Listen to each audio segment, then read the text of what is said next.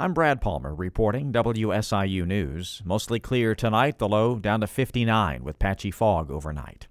Southern Illinois University Edwardsville leaders kicked off construction today of a new $105 million health sciences facility, which will connect the university's schools of pharmacy and nursing.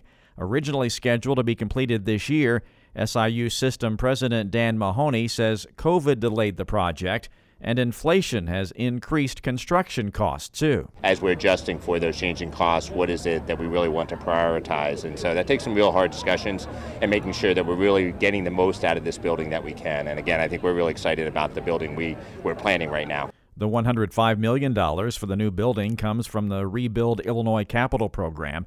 SIUE leaders say the health sciences facility will serve the field at an opportune time as the demand for jobs increases.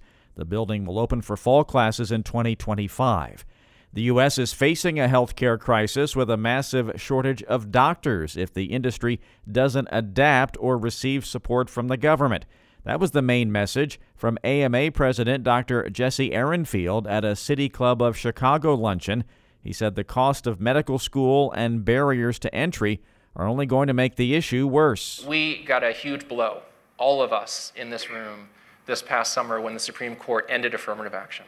And that is going to only make health equity problems worse because it will reduce diversity across all of higher education and in medical school, and that will lead to worse outcomes for already underserved, marginalized patients. Ehrenfeld says immigration laws are also hindering the recruitment of doctors. He says only a quarter of practicing physicians in the U.S. receive training abroad. A new report says union membership is decreasing nationally because of states with laws that weaken collective bargaining. Researchers at the Illinois Economic Policy Institute say in states that protect unions, membership is growing and workers have higher wages. Illinois last year enshrined the right to unionize in its constitution and has a unionization rate of 13%. That's almost double those of neighboring states like Wisconsin and Indiana, which have laws that weaken unions. U.S. Secretary of Education Miguel Cardona met with teachers and former students at Woodruff Career and Technical Center Wednesday to learn about their technical education programs.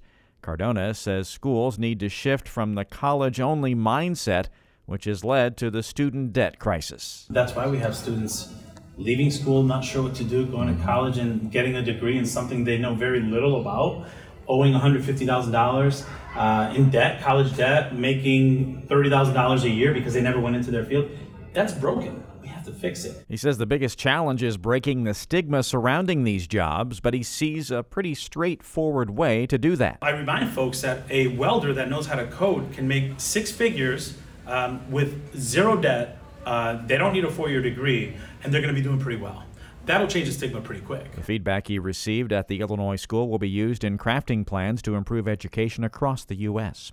Missouri now bans gender affirming care for minors, but Governor J.B. Pritzker says that's not the case in Illinois.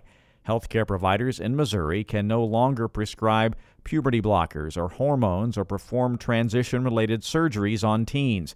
Governor Pritzker says that's despicable. Anybody who knows a family that has a trans child uh, knows that it, there are already major challenges that you're going through. You need healthcare professionals that are supportive. Some of it is mental health support, some of it is physical health support, but all of it ought to be about affirming and lifting up these children. Illinois has protections in place so minors can seek gender affirming care, and providers offering treatment here don't lose their license. I'm Brad Palmer reporting WSIU News.